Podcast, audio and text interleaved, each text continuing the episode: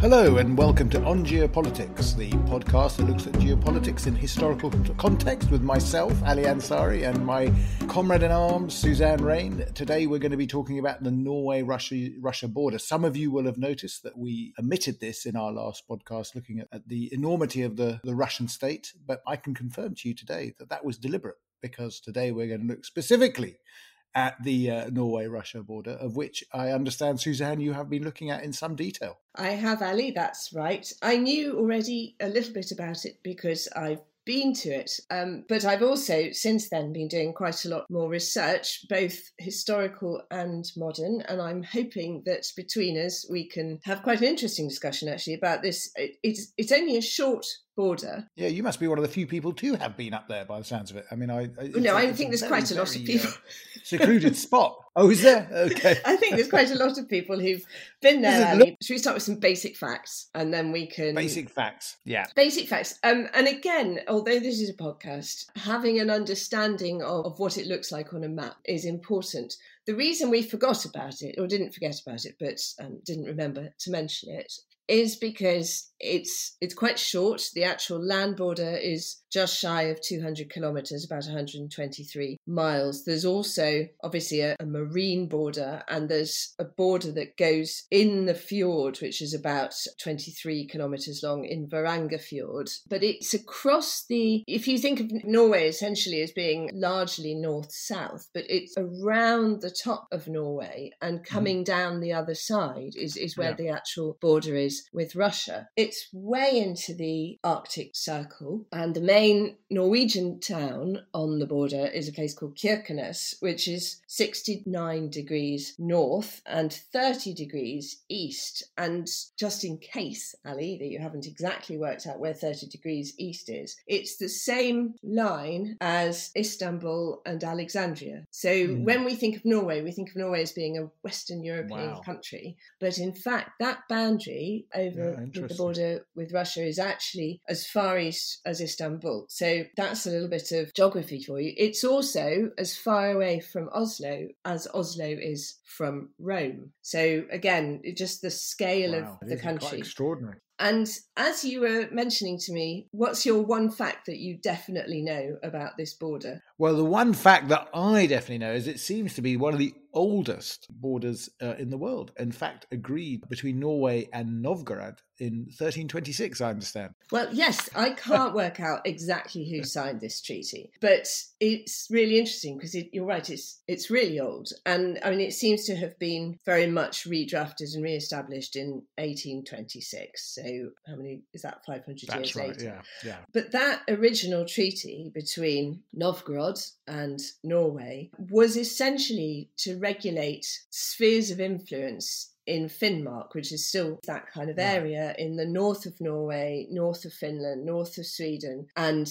in Russian terms, it's called the Kola Peninsula, which is actually a, a big thumb of land that comes eastwards out of that mm. area. And that's been forever the place where the Sami people live. And they don't consider themselves to be particularly Norwegian, Swedish, Finnish, or Russian, but they are the Sami people. They have their own language, they have their own parliaments. Right. And, and so that treaty was was essentially creating a buffer zone where different interested parties saw themselves as having rights over the indigenous Sami people who lived there. So if you look up about the Treaty of Novgorod, it will essentially say it was about who had the right to exploit the resources that were there in terms of taxing the indigenous people or in terms of getting fish and fur from the region. And there's not an awful lot else that you would do except exploit resources and, and tax the locals, I suppose. I mean, it seems to have in its origins, yeah, as a sort of a, a, declared borderland, a sort of a marcher territory where where you know it was a bit of a no man's land between the, the two territories, but uh, but obviously they they had designated it as this sort of borderland. Uh, and then obviously in the later 19th century, when you get that formal treaty, you then get the boundaries becoming much much more defined.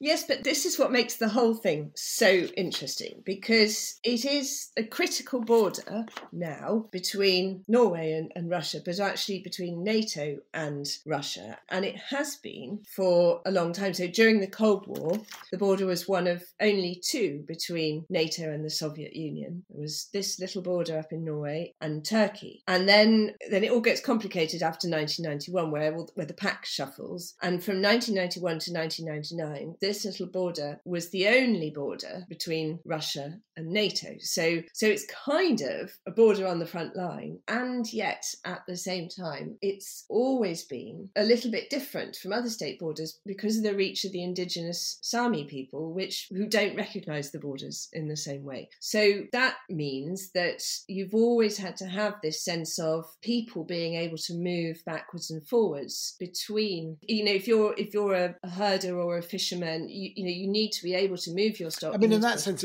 yeah, it's it's a, it's a fluid border in that sense. So on the one hand, it's the one boundary, as you say, between the Soviet Union and NATO effectively during the Cold War. And yet at the same time, it's a border where you've got to allow the indigenous people to basically move across that border. It's very fluid. I mean, it's a bit of a paradox, really, isn't it? Well, the actual border's not fluid. I mean, the border stays where it is. But what's yeah. really what but is you've got to let people move across it. So it's got there's got to be a functioning relationship between Russia and Norway, and I think they pride themselves actually, despite everything, in however bad relations might be between NATO and Russia, Norway and Russia continue to have and we can go into this in more detail later on, they continue to have a cooperative relationship regarding the Barents Sea, regarding maritime conservation, regarding fisheries, and that has been conscious. So I think Norway is the only European country that Russia hasn't been to war with. You know, mean, it's there is a relationship there, which is which is important. So, shall I tell you, Ali, what got me interested in this in the first place? I've got this fantastic book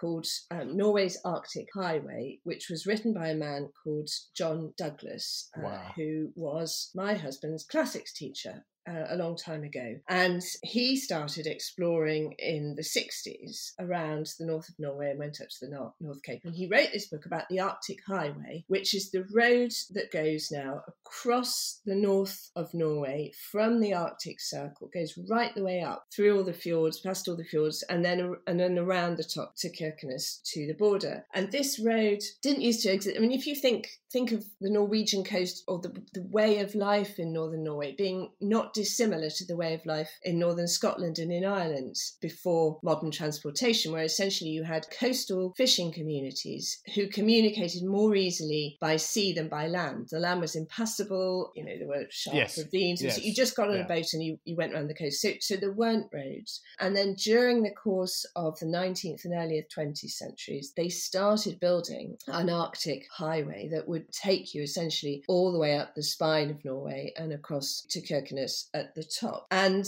I mean, it was slow going because Norway was poor. Don't forget, this was before they found oil, which was only a, a very recent discovery. So, yeah. and, and it was slow going because you had to keep stopping being on the road and getting a little ferry across the fjord and then getting on another road. And then it was only in the, in the sort of 1920s and 30s that the construction of this road really took off. And that turned out arguably to have been bad timing because then when the Germans invaded, they said, Oh, brilliant, a road, and we just need to finish it off a bit, and then it'll be incredibly helpful, and we can essentially drive all the way up. Um, and probably there's probably historians turning in their graves, but but that's what happened. and, and the reason I've brought all this in Ali. Is, so did so did so did the Germans finish it off? Well, that's exactly. Did the Germans actually finish it off? That's exactly. The Germans did finish it off, but the reason I brought this in is because the Germans finished it off by using forced labour from people in whose countries Germany now, and particularly the Russians. So basically, they brought prisoners of war, captives, thousands of them, yeah. from Russia and from Central and Southern Europe, and they came and they built the Arctic Highway, which was obviously terrible working conditions. Thousands of them perished from cold malnutrition, arbitrary execution, kind of typical Nazi labour practices. And so the Arctic Highway became known then as the Blood Road. And if you if you travel along it now, particularly this place called um, where, where there are stones which memorialise the Russians and other prisoners of war right. or forced labourers who the Germans brought in to North Norway to build the road. So it's not a um, it's not an uncomplicated history, and it's actually a really interesting example where in fact, it was the Russians who were the victims in this part of Norway at that time. And then, of course, um, the Germans went right up to the top and over. And it wasn't until 1944 that they started to be pushed back again out of Norway from the north and the Russians came over into Kirkenes and the Germans withdrew south. And and again, I mean, it, it's hardly covered anywhere outside the area, but as the Germans withdrew south from Kirkenes back south down in, into Norway, they carried out a really extensive scorched earth policy. They burned everything, and there are people who who lived in Kirkenes. I, mean, I had no idea it was actually a uh, a fighting front. Yes, so already, Ali, you've learned something. Yeah. No, yeah, I mean, it, I've definitely it, learned something here. It was quite brutally occupied by the Germans during World War II. Kirkenes was subject to 320 air raids, so more than anywhere else apart from Malta. And at the end of the war, the town was basically burnt to the ground by the Germans. And in the population, sorry, in the summer of 1944, the population of Kirkenes basically lived in the mine. It's a mining town. There's a lot, we'll talk about mining as well, but you had over three and a half thousand people spent the summer in underground while the Russians came in. Ten children were born in the mine, so on their birth certificate, it's basically underground during that. And then, and then the Russian army drove out the Germans. The other interesting thing is because most of the buildings were made of wood, it was very easy for the, they just everything burnt. And then the population of Kirkenes after the war, they were so determined to just rebuild that they rebuilt in quite a brutal way i.e they didn't put effort into making it look lovely they just said this is our place we're going to rebuild it again so it's another example of the sort of the human spirit triumphing over complete destruction. So, so that's that's what it's like now. On the other side of the border, and just looking at the map again, it's quite interesting because you don't realise until you look at a map how close Murmansk and Archangel, or I can't pronounce it in the Russian way, Archangelsk, how close they are to Norway you, how much do you know about the Arctic convoys? Oh, well, I know a little bit. I know I've obviously read up about this, and this was something actually you're quite right that struck me, of course, because wasn't it here in Murmansk and Archangel that, that these Arctic, Arctic convoys were meant to have? Is, is that where they where, where, they docked? I mean, wasn't it also something that prior to the, the Nazi invasion of the Soviet Union in 1941, there were also German ships that would actually move into the Arctic Circle and would dock in these places. So this must have been a, a, a fairly sort of vulnerable area of um, a fairly sensitive area of, uh, of conduct, particularly as the Germans were moving up there prior, you know, when they were allied with the Soviet Union. But it is very close. I mean, you're, you're, you're, you're quite right. You look at the map. I mean, when we say very close, it looked close on the map, by the way. I'm sure this is hundreds and hundreds of miles, but uh, well, but well, still, I mean, it, it, you don't really, you know, you don't realize how close. I mean, Norway. I suppose the thing is, is that the Norwegian border is fairly close to Murmansk. The, exactly, the Norwegian border is fairly close to Murmansk, and again, this this is why it's all so strategically significant, and it's it's not just because all of these countries converge here. It's also because of the North Atlantic, whatever it's called, the North Atlantic Drift, the thing, the, the current of warm water that comes across the Atlantic yeah. that makes the currents, yeah, makes yeah, yeah, makes the British Isles so temperate in comparative terms, and that's what gives. I mean, it is still really cold up there, but you have this flow of warmish water that that comes along the north coast of Norway and then round through the Barents Sea, which is what essentially makes it passable in, in a way that it wouldn't be if it were at that latitude somewhere else. So, so again, so, so you have this piece of, of water, marine territory, which is between the Norwegian Sea on the west of Norway and the Barents Sea, which goes around the top of Norway and into where Murmansk and, and Archangel are, which is passable and therefore usable. And that was why in the Second World War that was the critical piece of water for the Arctic convoys, which were supply ships taking military supplies and provisions and, and, whatever was necessary to Russia. This is only obviously after Russia, the Soviet Union, came in on the side of the Allies in the war. Up to that point, it, it wasn't. So I was going to Ali because I really care about this. I was going to just tell you the story of the Battle of the North Cape. well, I'm going to try, and I am not just so we're clear, I am not a military historian and I'm definitely not a naval historian, but I went to the North Cape and it's the first time that I really understood the importance of naval battles and I started to feel the sort of excitement of them. So what was happening? The Allies were sending convoys from from Britain or from America across to Murmansk through round the top of Norway through the Barents Sea. And in the Battle of the Murmansk convoys from 1941 to 1945, there were enormous losses on all sides. They lost 62 full and 28 empty freighters and 19 escort vessels. They were sunk. About approximately 2,700 Allied seamen, civilians, and military personnel were killed. And for the Germans, they lost the Tirpitz, the Scharnhorst, and at least at least 15 German U-boats, so approximately 3,700 men. But I think those numbers don't actually really give you a sense of, of the horror of it. So the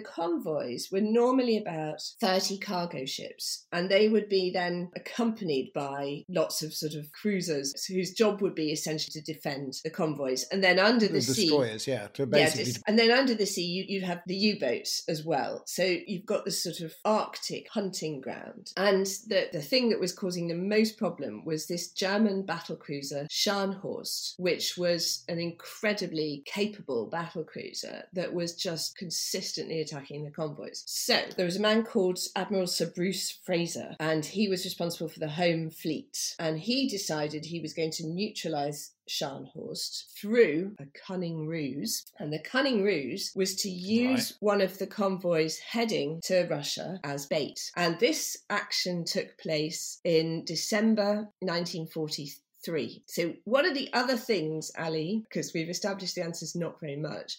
What are the other things Yeah. that you know about December in the Arctic? What do you think it's going to be like in December? What in are the other things that I know? Yeah, what just.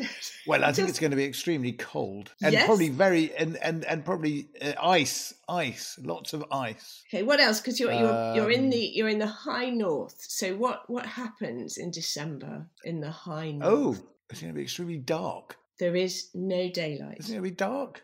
It's going to be dark. There's no daylight at all, yeah, yeah. daylight because you you have this thing called the blue Yeah. hour, which is essentially where the sun doesn't Right. come above the horizon, but you you get you get the light echoing from it. But it, it is dark all the time. So here you had Admiral Sir Bruce Fraser says we're going to use convoy JW55B as bait for the Scharnhorst. The Scharnhorst, and this is where you've got to sort of start seeing it as not just a battle cruiser, but a sort of an, an entity with an identity. The Scharnhorst was, it used to hide in Alta Fjord, which is a long, deep fjord just by Alta, which is a town on the west coast actually, but in Finnmark, so, not so far away from the North Cape. So it would sneak into Alta Fjord and it would hide there. And the Norwegian resistance, who were fabulous all the way through the war, they had a critical role in this because they had been given the job of watching the Scharnhorst and notifying the British when it was leaving the Alta Fjord. So they had a man, I'm going to give you there's a few Norwegian names, but they should be remembered, so I'm going to try and say them.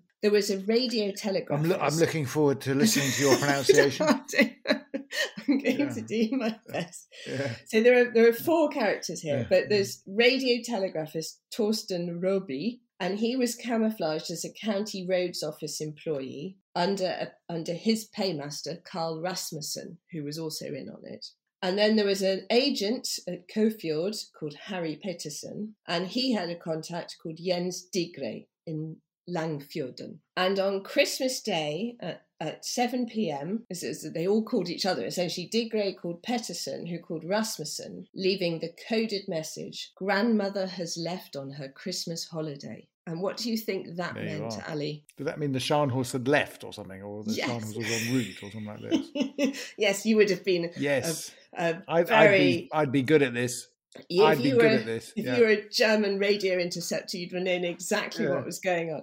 Yeah. Um, grandmother has left on her Christmas holiday, Exactly. and Torstein Raaby immediately telegraphed Britain, and he was later honoured for that, and um, and notified them that the Scharnhorst was on the way. And he was never caught, actually, although Rasmussen was, and he was arrested and tortured, and he committed suicide rather than reveal his Oh. contact. So Admiral Fraser wow. received confirmation from the Admiralty in the early hours of the 26th of December that the Scharnhorst was at sea and it was searching for the convoy. This is where the weather and the darkness are critical to everything. So, so it was incredibly stormy. The Luftwaffe couldn't get their reconnaissance planes up there, so they couldn't search for the British ships. And so the Scharnhorst was trying to sort of locate the convoy itself, and it it was sailing round and round in that bit off the North Cape, looking. Admiral Bey, who was in charge of um, the Scharnhorst, he was looking for the British convoy. He thought he'd gone too far, and so he came back again. And at that point,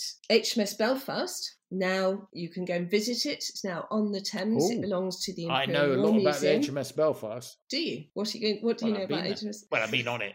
Well, Nothing it's a fant- really. I mean, I, except that I've actually been on it. Yeah.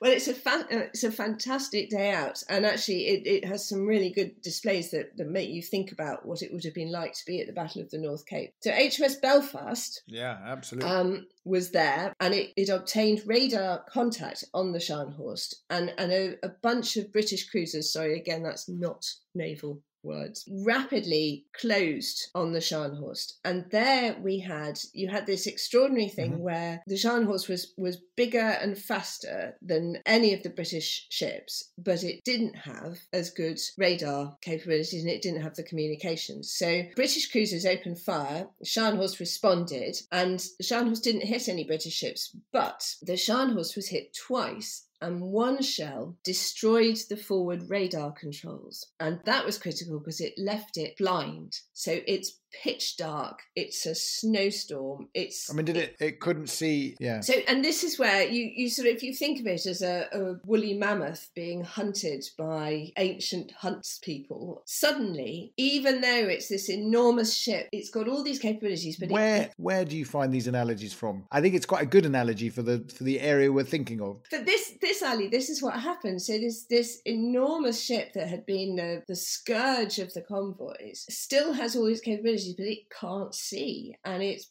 it is pitch dark, it's snowing, all yeah. the everything is icing up. So if you think every time a wave comes over the bow, it's just icing up. And so once it was blinded, it tried to run away. I mean, it tried to sort of shake off its pursuers. Then it, I mean, it didn't give up trying to attack the convoy, but it started to move kind of erratically because it didn't know where they were and it couldn't see. Meanwhile, the British cruisers and destroyers, again, I mean, they can't really see it, but they do have the radar, and so they pursue it. It's it's not fair to say that British didn't have their own problems. You had a number of them with engine problems. Um, and there was a hmm. stage mm. where HMS Belfast, you can go and see it on the Thames, it's fantastic, was the only pursuer. So this dogged little ship pursuing this massive German battle cruiser, which I think they were all a bit concerned about. And then finally, um, so the Belfast was sending constant stream of radio signals saying this is where the Scharnhorst is. And then the, the British battleship, the Duke of York, battled through the rough seas, reached the German ship, and then you had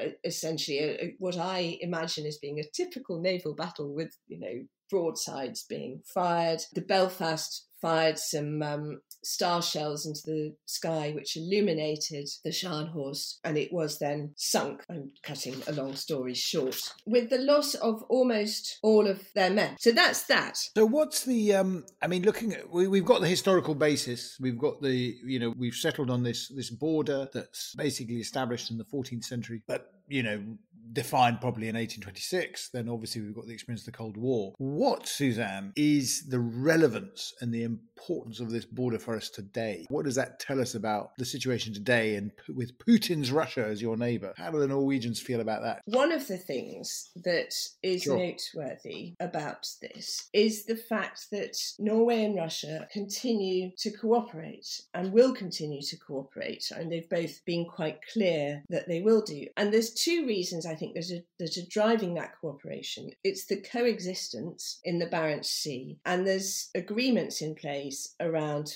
fishing and around environmental protection, which have been hard won over the last 50 years, and which, even despite the Russian invasion of Ukraine, continue to exist. So, the only ongoing cooperation between Norway and the Soviet Union during the Cold War was on fisheries management, which was based on agreements from the 50s and the 70s. Mm-hmm. There's quite a lot of Norwegian unhappiness, or has been over, a long period of time, about environmental damage that was headed towards Norway from, from what the Russians were doing on the Russian side. You had a place called Nikel, which is part of a, a large Russian nickel mine, which is just on the other side. And in Kirkenes in the 1980s, people complained or people protested against death clouds from the nickel smelters just over the border.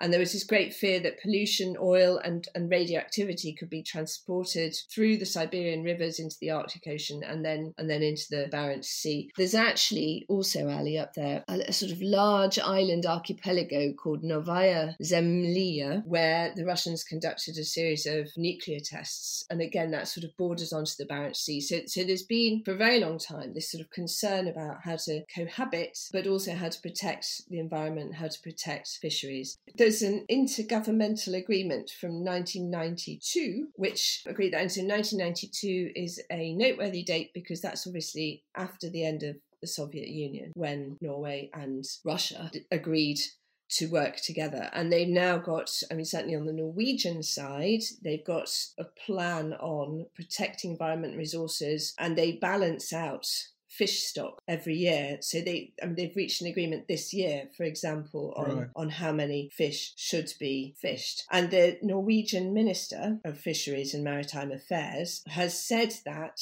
Russians will still be allowed to fish in the Norwegian zone and they'll still be allowed to land the fish in Norwegian ports. And that's despite, obviously, because the EU has obviously imposed sanctions and restrictions on what Russian ships can do. But the Norwegian position is this agreement, all of these agreements have been hard won and they're very important to us. So we are going to make sure that we maintain collaboration, or not collaboration, that maybe that sounds wrong, but a cooperative relationship with Russia on fisheries.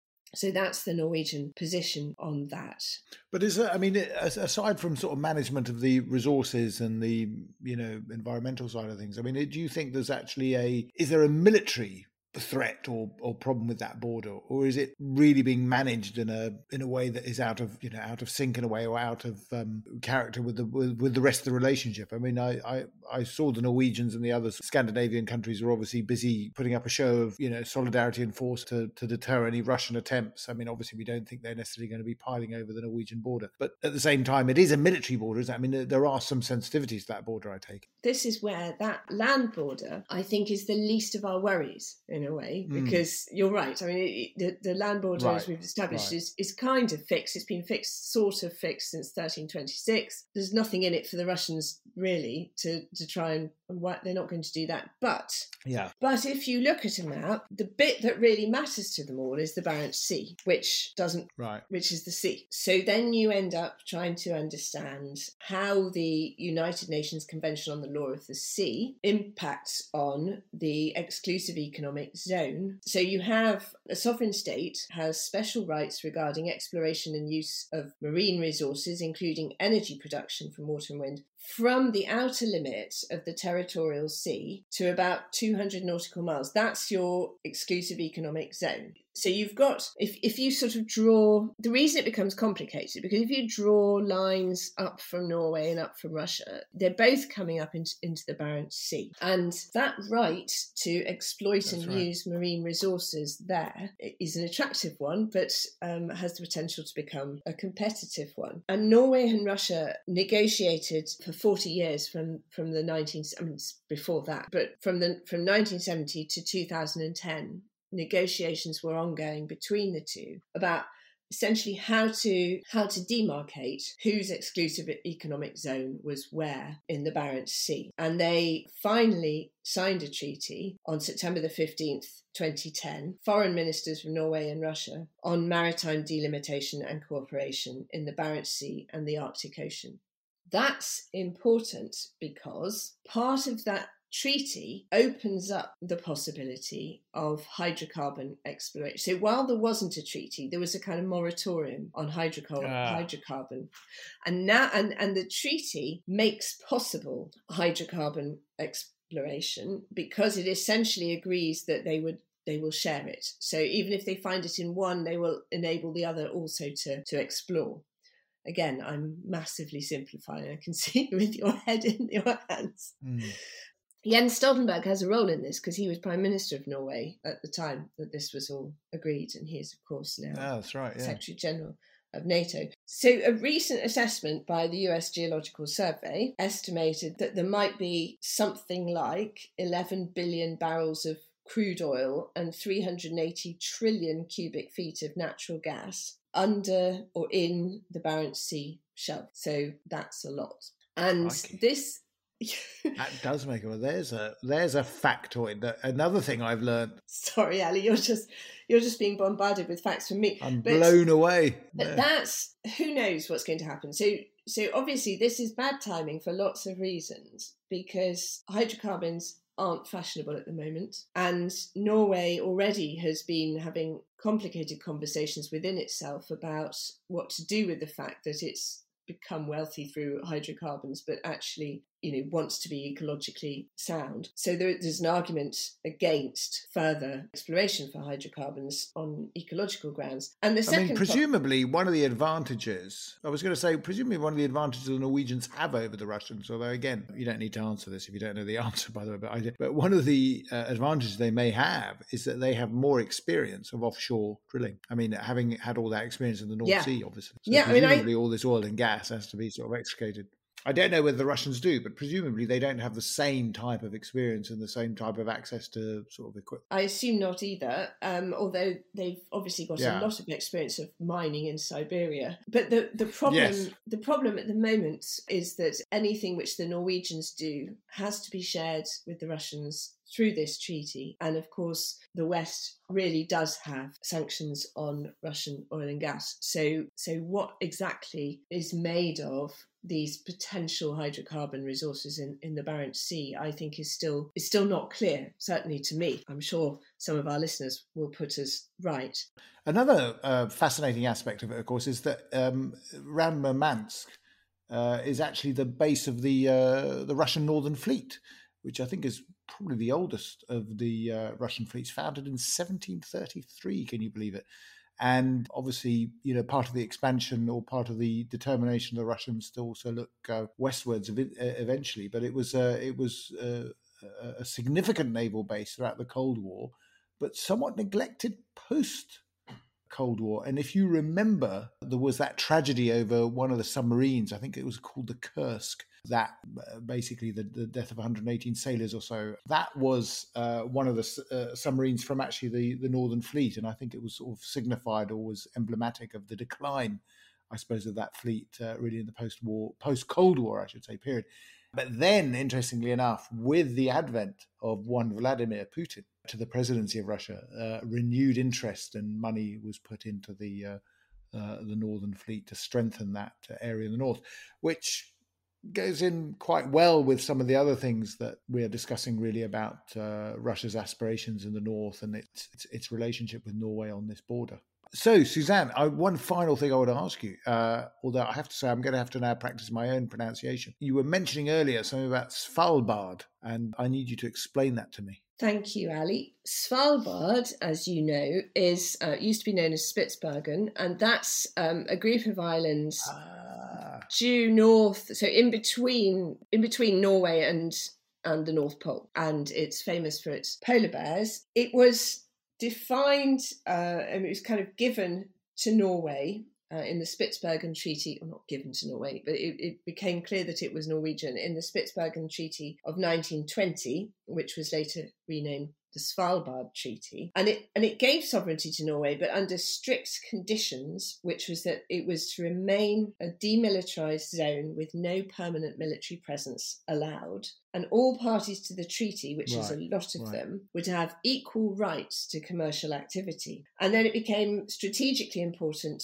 during World War II, where it was where basically German submarines used to go and hide there to get at the at the Arctic convoys. And it has about three thousand people living there. And the only other country with a serious interest in Svalbard is Russia, which still calls it Spitsbergen. It has coal mines there, which it's been mining, and, and there's sort of Russian coal mining towns which are quite deserted now, but but are Russian coal mining towns on Svalbard. So the reason I wanted to just talk a tiny bit about it before we finished is that these questions about how Norway and Russia are getting on, and I've tried to paint you a fairly calm picture, saying, you know, they agree that they need to cooperate. There's no have. Yeah. point in falling out.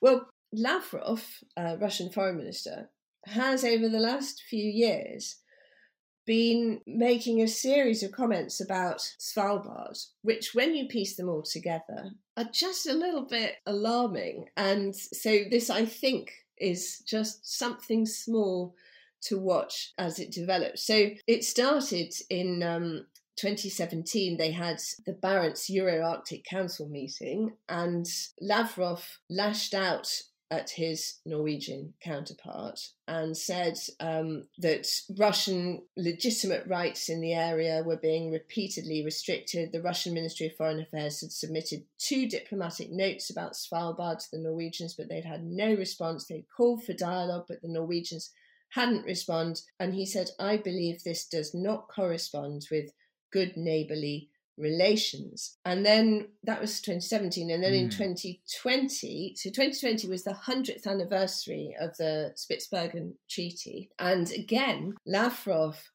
claimed that Oslo had been seeking to limit Russian activity in the area against the treaty's guarantee of equal liberty of access.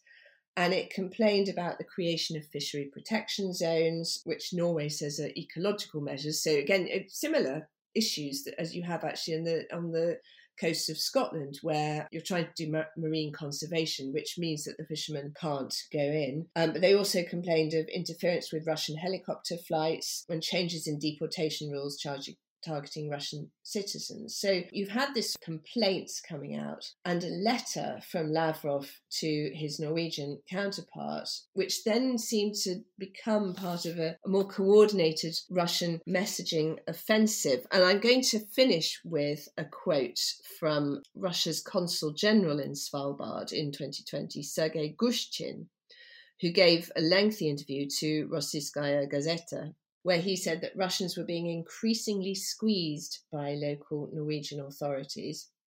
He said there's no outright pressure from the Norwegian side to make Russians leave, but it feels that you know we're we're being disturbed. And he underlines this is the bit that I thought you know just there's some echoes here, which I think we should just think about. He underlines that the Russians have the right to stay in the archipelago and said Spitsbergen is also our land. It is covered by the blood of our ancestors. So that is oh. the statement from the Russian. That's not encouraging. Consul General in Svalbard. So there seems to be a certain amount of Russian Russian irredentism of, of, of, or at least imagined irredentism, even to the north. I started this podcast basically thinking that we're dealing with 180 or 190 kilometers of border right at the northern fringes of Europe. You know, with uh, uh, Russia, Norway, of which you know really they'd achieved some sort of I don't know modus vivendi really, and uh, were really I, I suppose in, in, many ways getting on with the environment and, and resource sharing and this that and the other. But uh, as you, I think you've brilliantly pointed out, I mean this is a vast border. If you go into the Barents Sea and further north and to Spitsbergen and uh, uh, these areas, that it's uh, there are Svalbard, uh, uh, you're quite right. It's an area of uh, huge potential friction. Actually, I mean that's that's what's um, what's quite unnerving. And as you say, Russian commentary, recent Russian commentary uh, in the context of what's been happening further south in Ukraine and others is probably not as uh, as encouraging as it should be. But thank you very much for that real tour de force. And I have to say, it was a bit of an eye opener. I wasn't expecting it to be quite so uh, quite so intriguing. But uh, there you are. These are these little areas, these geopolitical these geopolitical nuggets that we need to keep an eye on. So I think on that note, uh, it's uh, until next time. That's bye from me and goodbye from me.